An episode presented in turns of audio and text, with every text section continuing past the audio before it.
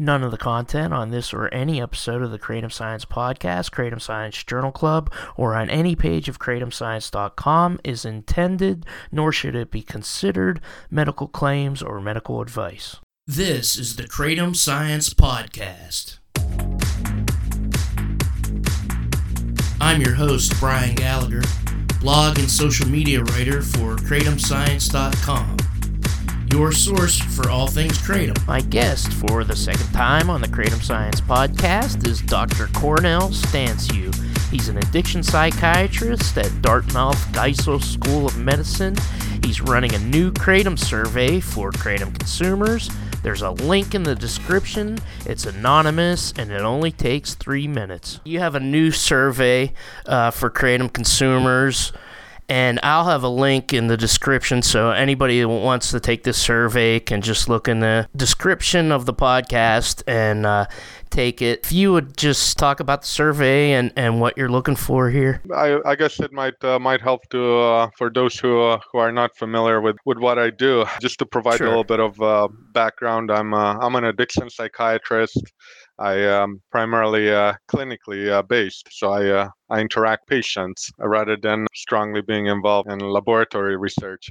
And uh, I do have a strong interest in pretty much all aspects of uh, of kratom and the impact that it does have on uh, the patients that I work with, those that have psychiatric and addictive disorders my interest began about 10 years ago and that's when i um, i first started uh, seeing uh, patients who are kratom consumers and throughout the course of the last years it just really put me down this path of just wanting to know more everything that there is out there on the topic uh, to where i started contributing to the literature doing some studies publishing articles and um, i guess in recent years i've become relied more upon uh, for my expertise among the medical community i've consulted in uh, in some uh, cases and also have been invited to conferences to help disseminate information on kratom to uh, to fellow colleagues in other specialties.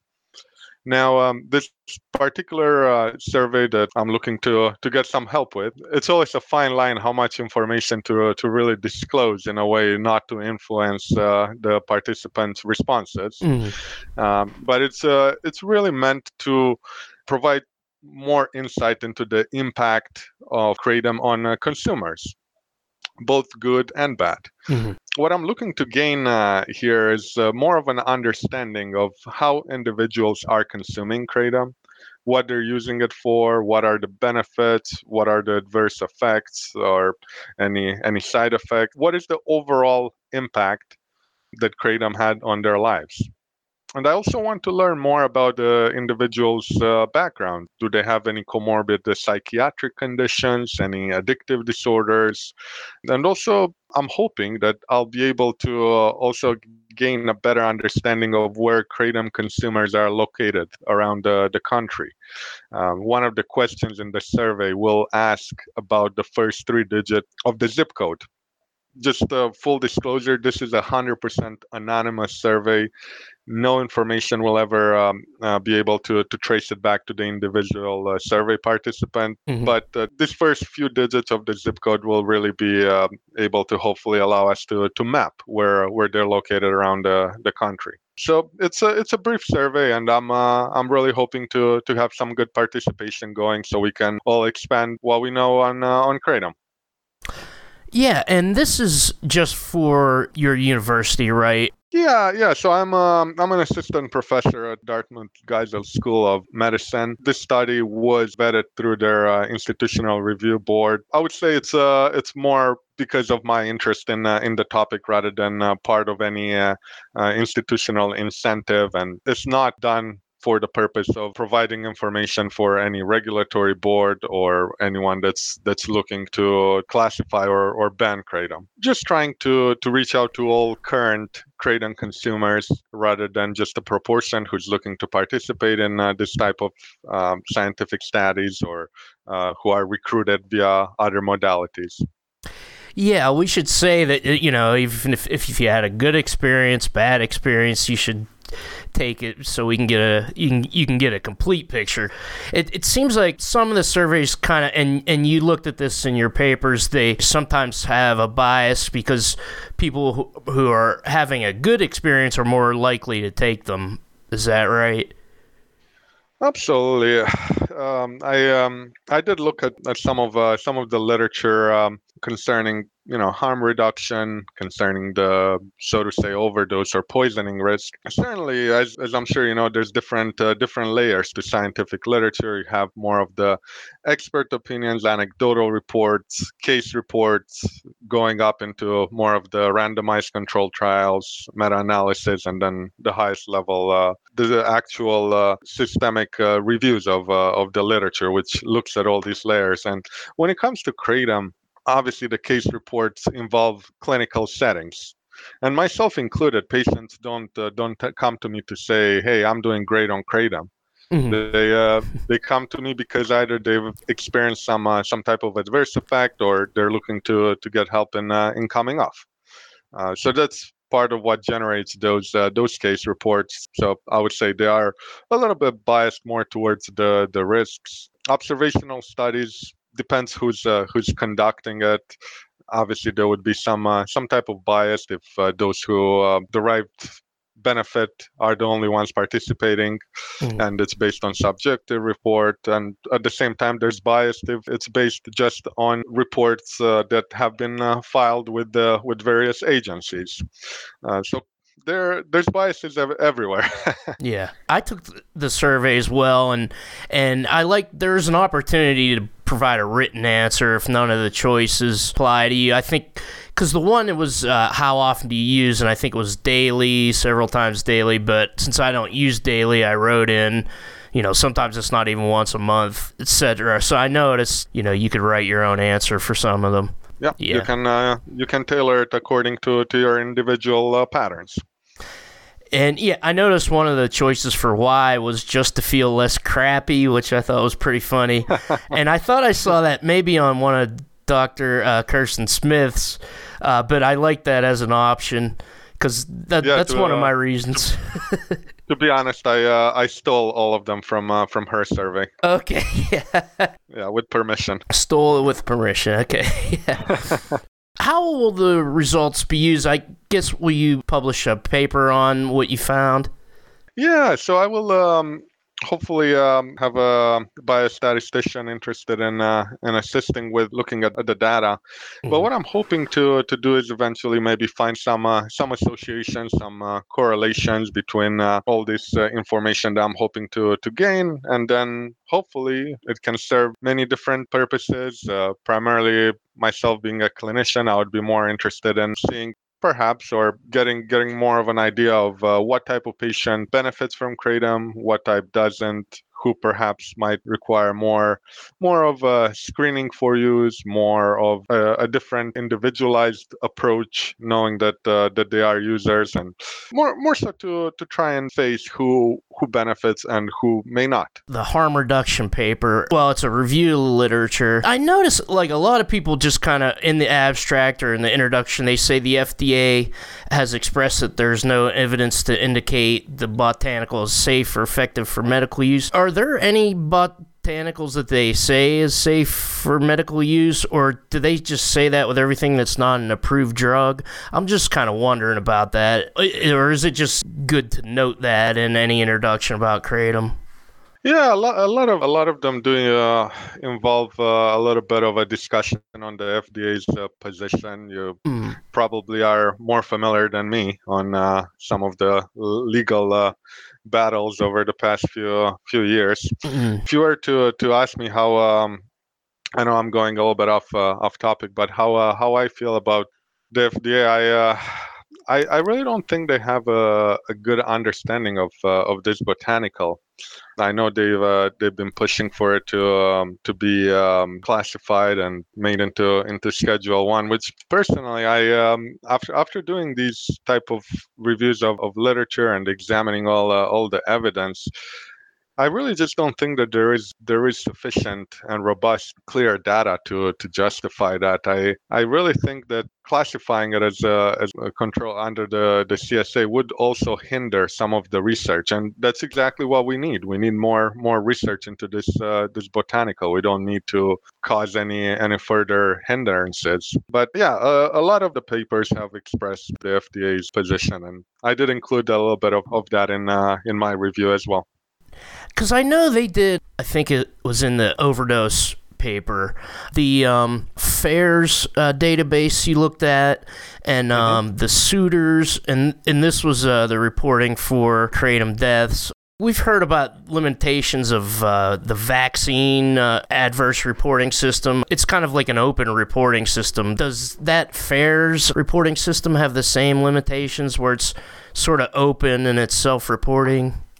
I actually looked at several um, papers that were based on data collecting through through different databases. That obviously includes the FAERS, the poison control uh, databases, death certificates, and uh, and everything else. And with the with the FAERS uh, specifically, there's only um, one that looks primarily. I'm not too too familiar with how the the reporting takes place into it. But the bottom line is that they found that the side effects that uh, were quite serious, including deaths, um, and had the kratom linked to them, did involve uh, other substances, which obviously we we know from uh, from other studies as well. Can kratom still be considered causative, even if there were other drugs present? So that's an interesting question because I, I think there's no universal standardized way to to really report deaths that uh, that did involve uh, kratom. They're um, looking at particularly the the papers that uh, examine coroner reports. It was interesting because you had cases where um, first of all, most, most, if not all, it did involve uh, other co-ingestions that had respiratory suppressant effect, either prescribed medication or illicit substances. What was interesting to me is that there was no correlation between uh, the actual uh, concentration of the alkaloids reported in those death certificates when reported and whether kratom was deemed to be the, the cause of death. So, for example, you would have cases where um, say one had extremely high mitragynine concentration, yet kratom was not deemed to be the, the cause of death. They uh, uh, they claimed it was uh, the other opioids that were co-ingested, and then you had cases where kratom was extremely low in terms of the concentration, yet it was deemed the, the cause of death. So there's there's really I, I feel like it's not a universal standardized way that uh, that these uh, information is being reported. It may just be left up to the individual medical examiner and, and coroner to uh, determine. It's it's quite subjective, I would say. You also mentioned in coroner's reports that the substance isn't tested very often, the mm-hmm. actual substance they took. And as you mentioned in, in, I think probably both of the papers, that you don't know what you're getting from one substance to the other. And then there's the extracts and the mm-hmm. plain powder, and everything mm-hmm. seems to have different alkaloid concentrations. Why do you think they're not testing the substances? Would it be like maybe cost prohibitive to do so? Because it seems like we're not talking about the same thing across the board, and then there's a lot of contamination and and things like mm-hmm. that. Right. I um, also something to, to keep in mind is that the reported concentrations are um, very tremendous in terms of the timeline from when uh, when they were collected. You're right. They uh, some of those laboratories don't report it primarily because you would have to have a high index of suspicion that kratom is involved to require testing, and uh, and also there's tremendous variation in terms of analytical modalities in which they're uh, examining the, the alkaloids. Any any other contaminants or uh, anything else that may be present in uh, in the currently available kratom products, of course. The 7-hydroxymitragynine, it seems to be it seems to be more like morphine and a lot of even the animal studies. And I, I did interview um, Christopher McCurdy, who was uh, on one of these papers, and, and he told me they've uh-huh. seen the levels of the 7-hydroxy go down in many of the dried products in the U.S. from what they were. And it seems to occur in very small amounts, but even in small amounts, does that pose kind of more of a risk? Because he also told me they looked at the uh, some of the fresh leaf plants which are used traditionally uh, over in like Malaysia and Thailand, and he said they don't have as much of the or any of the 7 hydroxy in the plant. Um, so is the amount of that might be a factor in how much risk for addiction there is? yeah, so um, obviously the, the animal studies that looked at uh, at individual alkaloids do suggest, as you as you put it, that uh, the seven hydroxymitragynine tends to to act a little bit more more like the traditional opioids, whether um, does have some uh, intriguing, at least intriguing to me, uh, properties in the way that uh, it interacts with uh, with those opioid receptors. Mm. Um, I I saw somewhere it actually helps in decreasing uh, uh, morphine intake helps uh, with the ver- various other aspects of uh, addictive disorders.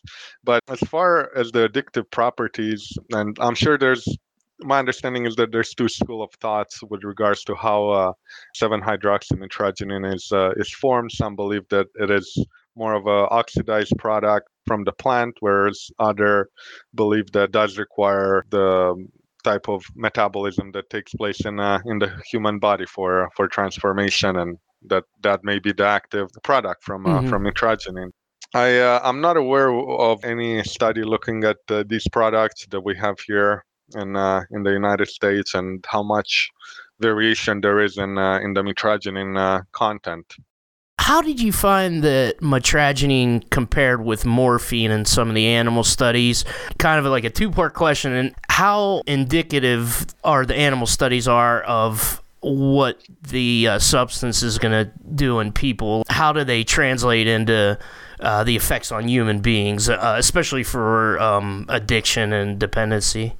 Yeah, so that's always an interesting question, and how um, you can translate information from uh, from animal studies to to humans and i uh, i think when it comes to to kratom we really don't know. There is some evidence just focusing primarily on uh, on the opioid receptor there is some evidence in animal studies mitragynine does have more of a partial agonist or i should say depending on the concentration it's more of either an antagonist or, or agonist whereas in humans it tends to be more more of a partial partial uh, partial agonist. So even at the receptor level, there's some uh, some uh, differences there. In terms of uh, translating this information, we uh, we really just have to look at it in a way that we we take everything with a with a grain of salt.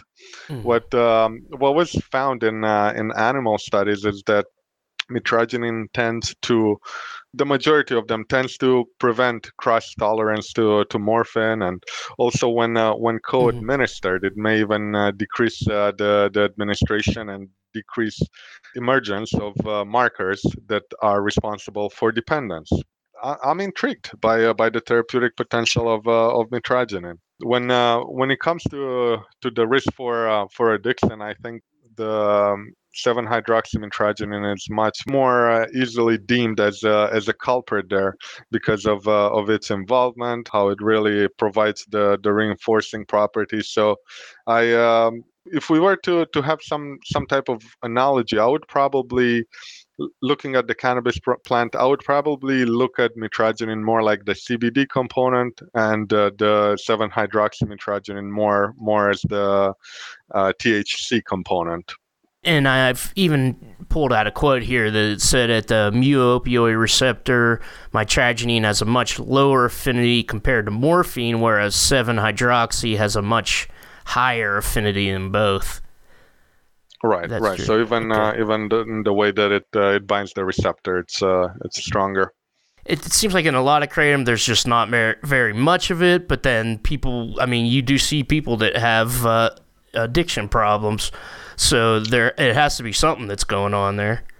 We're we're learning more and more about the the neurobiology of of addiction, how uh, how it really works, and how it can be applied to both um, um, addictions to to substances as well as to to behavioral addictions it's really all about the, the circuitry that uh, that gets adjusted in uh, in your brain. I'm I'm sure you you would agree that some individuals do do develop an addiction to to kratom.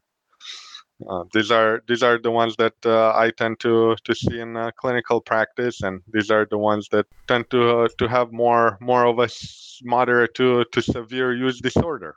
Are those people generally um, have they been addicted to like opioids in the past and then tried to switch to kratom, or are there a lot of people that just have never had an addiction and they started kratom and and got addicted to kratom? Yeah, I'm um, I'm seeing a, a little bit of uh, of a mix.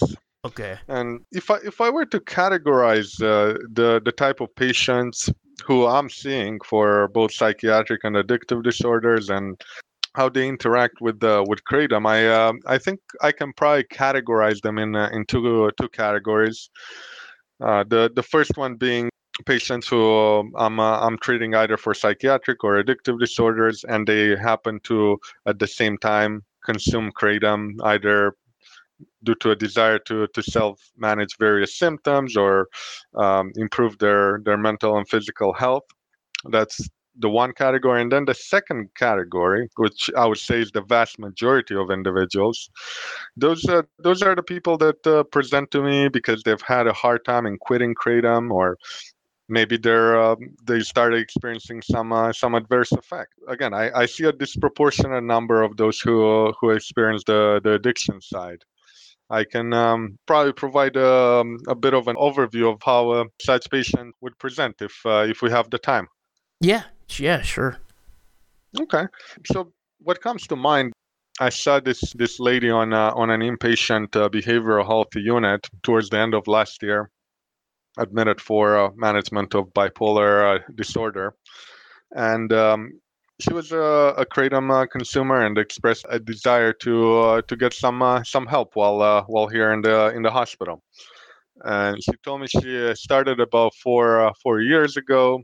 Initially was was using just five grams uh, daily in the morning, then started increasing it to five grams in the morning, then in the afternoon, and uh, really over over the last uh, year, her um, her her use exponentially increased mm. slowly, very slowly up on, uh, to where she was using 18 grams every two to four hours. Wow! And yeah, sometimes she would uh, she would wake up at night because she would uh, she would have some uh, some sweats or restlessness and have to uh, to prepare a, a, drink at night. Her finances started to to suffer. She ended up she had switched vendors at one point and ended up getting a, a product that even she admitted it looked suspicious, and she ended up having uh, two uh, back-to-back seizures. Oh wow! And her um, her significant others have uh, have left her because of all these uh, issues that she was having. She tried getting off of it on uh, on her own. Did okay for for a couple of days. Uh, tried to fight through the withdrawals. Then went back to it. Primary care try to help her with uh, with some supportive means, clonidine, uh, uh, antidiarrheals. That helped for about two weeks or so. But really, the the cravings and everything else put her put her back into into using. Mm. Um, but this is someone that's never had any any type of addictive disorder. Like I said, she was uh, using primarily for for that uh, for that energy burst. Part of what uh, where I think we need a lot more more research is uh, who uh, who is vulnerable. I we know that mm-hmm. in general addictive disorders, genetics play a role, early exposure um, underlying psychiatric and other substance use disorders, and even um, even someone that has a deficit in uh, in their reward system is more more predisposed. But we uh, we definitely need more uh, more uh, more research to to identify who is at risk at risk for uh, for such uh, adverse effects. Yeah, and just addiction in general. I mean, I've read a lot of things about addiction that a lot of people who become addicted to a- any type of drug have are trying to um, deal with uh, past trauma and like in particular people have childhood trauma are prone to very severe addiction is does that happen among a lot of uh, your patients or, or some of them yeah, I, th- I think uh, I think a lot of them have uh, have had some uh, some trauma histories, and uh, that obviously predisposes to to a whole uh, range of uh, of psychiatric and and addictive disorders. As it pertains to to this I'm I'm sure you've you've seen it thrown around kratom use disorder KUD. Mm-hmm. Uh, which is not uh, it's not actually recognized in uh, in the diagnostic and, uh, yeah. and statistical uh, manual. Um, I um, I, I think the, the underlying processes, the neurobiological processes, is the same as for uh, for any other substance use disorder. Mm-hmm. You know, I have all all these classes of alcohol, opioids, stimulant, cannabis, tobacco, uh, sedatives, all the way up to even caffeine. Mm-hmm. It's impo- it's possible to to develop a, an, an addiction to them. Some more more severe than others. Um, obviously, uh, the opioids have uh, have gained more more of a reputation in part due to the the deaths that, that have been noticed over the last years. But it's uh, it's possible to to develop an addiction to to almost everything, in, including kratom, through through the same uh, type of mechanism.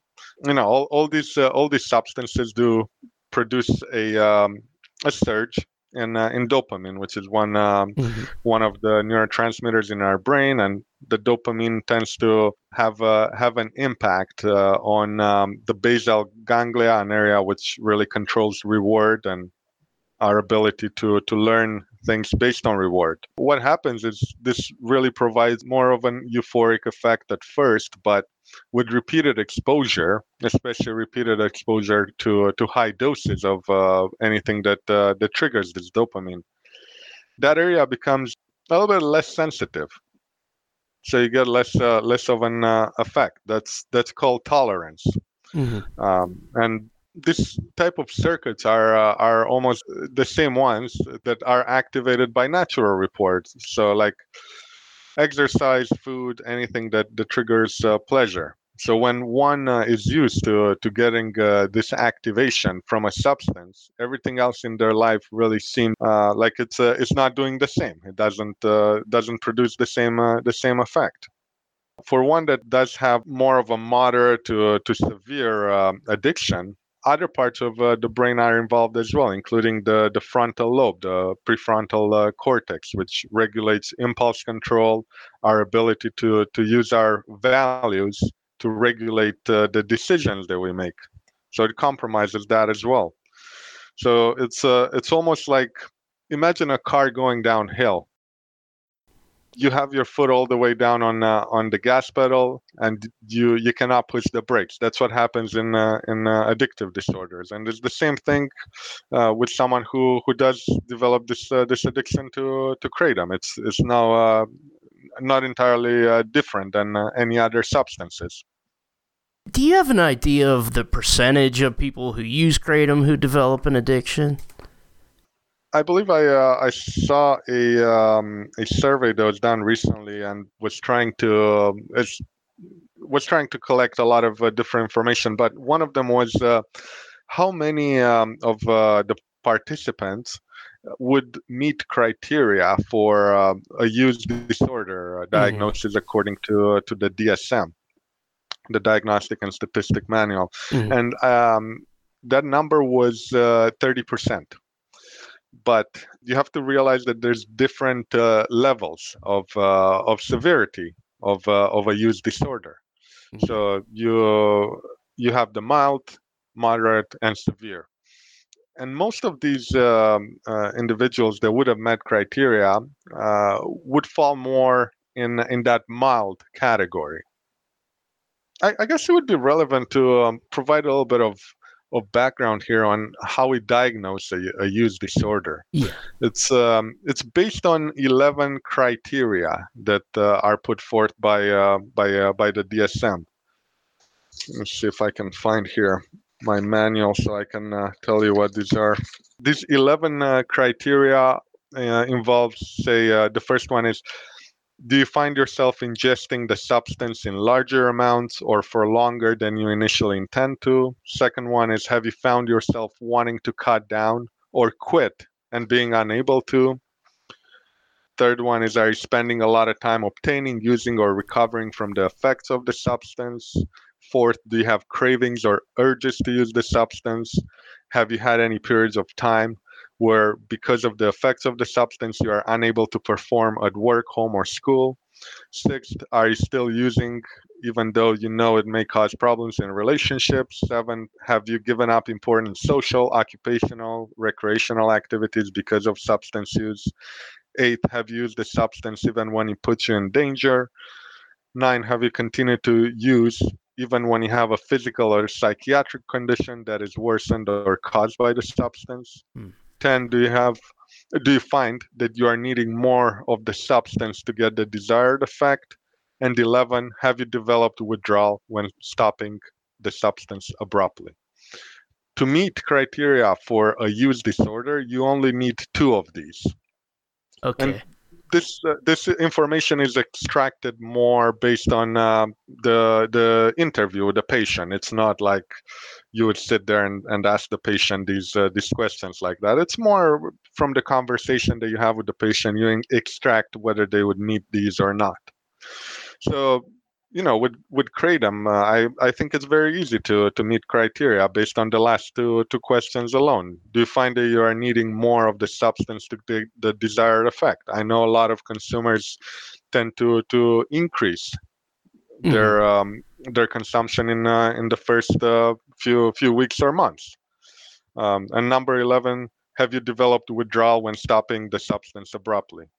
I'm I'm sure a lot uh, would experience withdrawal if if they were to uh, to use daily long periods of time and then abruptly stop. So it's not hard to uh, to to meet the the criteria for a mild use disorder. If you have if you have two to three of uh, of these, then it would be considered more of a mild use disorder. Four to five moderate, and six or more severe. I know people who they seem to have tolerance and withdrawal and, and, like anything that that would meet a uh, constitute a physical dependency like with mm-hmm. coffee like i don't even use kratom enough to ever i've never developed a tolerance to it or increase my use but with coffee i i quit for a couple weeks uh, about a month ago because my blood pressure was going up and i noticed mm-hmm. that my sleep patterns are were off i was grumpy i was getting a runny nose because uh, I've drank coffee since I was in my whole adult life, pretty much. Well, I don't know if that's an addiction because I have a, but I but I think it you know it might be a uh, sort of a physical dependency, but it doesn't it doesn't hurt my life in any way. My heart's fine. It's not ruining my health and I feel like a lot of people have that with kratom and it's it's it's helping them but they do have a physical dependency. I guess where's maybe the line between dependency that might be beneficial or a uh, addiction that's that's harming people? You are absolutely correct. There's, um, you know, the different layers of uh, of severity. Certainly, um, tell us a little bit about about the, the the dangerousness. For example, with with opioids, you can definitely see how one can easily meet at least six of uh, of the criteria. Mm-hmm. It's uh, it's it's a serious uh, uh, serious addiction that leads to impairments in, in daily function in in their overall uh, in their overall life. Whereas, as you pointed out with uh, with coffee, and there is such a thing as caffeine addiction. Sure, you can uh, you can meet maybe only two of these and and have a, a mild uh, addiction to it. And I going back to to that uh, study that um, that showed that 30 uh, percent of uh, consumers do meet criteria. Mm. Um, what what is found is that indeed it's more more of the tolerance and uh, and withdrawal rather than the functional uh, impairment. Mm-hmm. And uh, if if I had to hypothesize, I, I would say that most who who would meet criteria for for kratom addiction, the vast majority of them would probably fa- uh, fall in that mild, maybe moderate severity, mm-hmm. with uh, with very few that uh, that fall uh, in uh, in uh, in the severe category. But those uh, those very few that fall in the severe category, those are the ones that uh, that tend to get reported and uh, through through case reports. Those are the ones that I'm seeing in uh, in general clinical practice. So um, that that would be the the breakdown um, uh, when it comes to addiction to kratom that I anticipate. Do you treat kratom addiction with Suboxone? yeah, so you know we um, we published a uh, a paper on that back in um, 2019, I believe. It was uh, yeah. intended to uh, to gauge how um, kratom addiction is uh, handled in the clinical setting.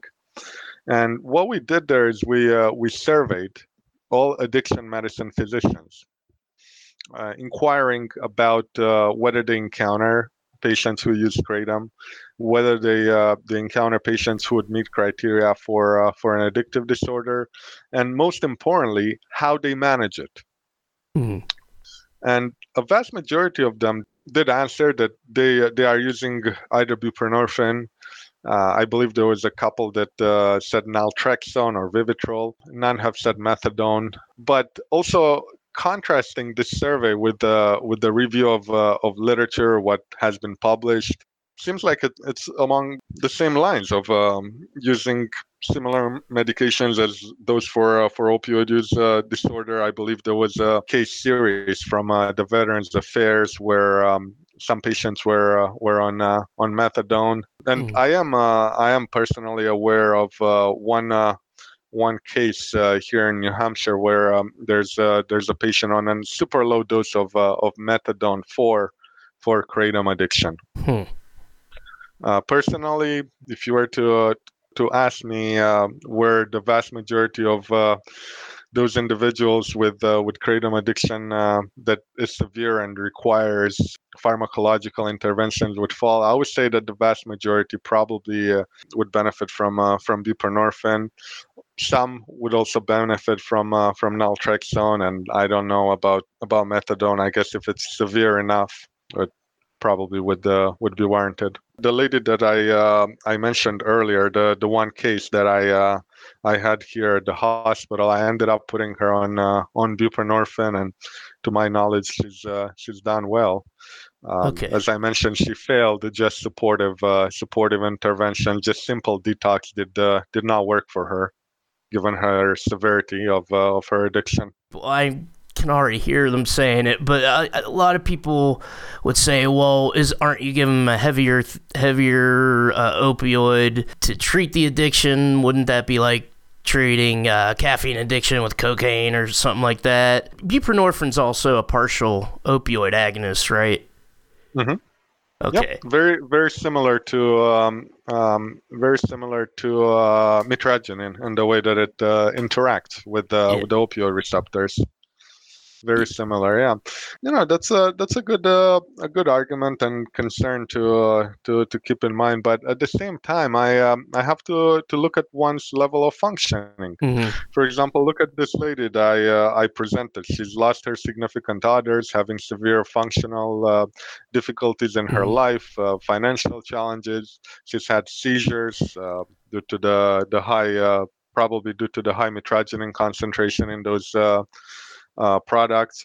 So she's uh, she's definitely not functioning well, and something uh, something has uh, has to be done. And if if buprenorphine is able to to help her stay away from uh, from um, uh, any any substance and be able to to get her life together, what what can we do? We can't we can withhold a treatment that can be life changing for her. Yeah, but I noticed in the uh, overdose paper, um, you found that that the uh, toxicities resemble toxicities from stimulants rather than opioids, and naloxone really can't be used to re- reverse a situation where somebody might be overdosing on kratom. Yeah, that's um, that's that's an interesting uh, concept there that uh, that we uh, we found because initially a few years ago, I would say we uh, we all thought that um, the the toxicity and overdoses are um, are based on uh, kratom's interaction with opioid receptors. But really, all the all the evidence from uh, from animal studies, from uh, presentations and uh, and various reports do resemble more more of the stimulant effect, more uh, mm. more of the adrenergic um, effect that um, it involves, you know um, seizures, uh, um, high blood pressure, um, involves uh, involves more of uh, of uh, the the cardiac uh, effects as well. Not so much the respiratory depression. Um, in fact, uh, some of those reports to to the databases did find that individuals maintain normal normal breathing rate, normal oxygenations. Um, so uh, yeah, the, the toxicities do uh, do resemble more of uh, of the stimulant effect and not so much the the opioid effect. I I know there's at least uh, two two case reports that um, describe presentations where they tried to use naloxone and it had very uh, very limited effect. I, I would still endorse that. I would still endorse that uh, presentation should receive naloxone, mm-hmm. and part of that is because there's a, a lot of co-ingestants. Mm-hmm. Um, individuals who who present under such circumstances ingested uh, ingested uh, opioids along with uh, with kratom and naloxone would uh, would definitely assist there. And there's no there's yeah. no harm in uh, in um, uh, delivering uh, naloxone to to someone. So if yeah. anything, it can only uh, it can only help reverse the opioid uh, component. Yeah, and I recently just ordered those uh, naloxone breath things that you can get for free. I should actually put a link up at some point talk about that. But um, the nasal injector. Yeah, yeah, the, yeah. Mm-hmm, those. Yep. Um, yeah, interesting. A lot of people don't know, but you can uh, you can obtain those through uh, through your local pharmacy. I know I've done uh, quite uh, quite a bit of these uh, standing orders in uh, in the area where I would um, give a a pharmacist the okay to dispense those kits under my name to anyone who who comes and requests them. Oh, I'm sure it's yeah, in, that's um, great. Um, it's in other it's in other states as well but yeah uh, you can obtain one from the pharmacy without a script in some situations. Yeah yeah there's definitely been the you know fentanyl overdose issue and i'm in pittsburgh so in this area it's been pretty bad. I had one more question about the animal study. One of the studies that said that the mitragynine kind of primed the animal for an opioid behavior and that that would be a concern because I, I really haven't looked into that that much. That if somebody starts taking kratom, and since there's cross tolerance, um, would it make them more likely to take uh, other opioids? I think it was uh, it was um, a drug substitution study where um, rats were trained to to self-administer the various uh, uh, illicits, methamphetamines, heroin, trying uh, to uh, to pre-treat that with uh, mitragynine actually decreased the response rate that was maintained by uh, by uh, by heroin. Mm-hmm. Um, so it found that mitragynine didn't uh, substitute for morphine self-administration.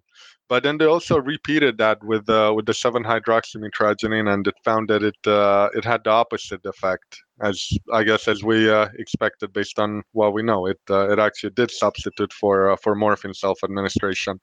The, the one paper is called "Kratom as an Opioid Alternative: Harm or Harm Reduction."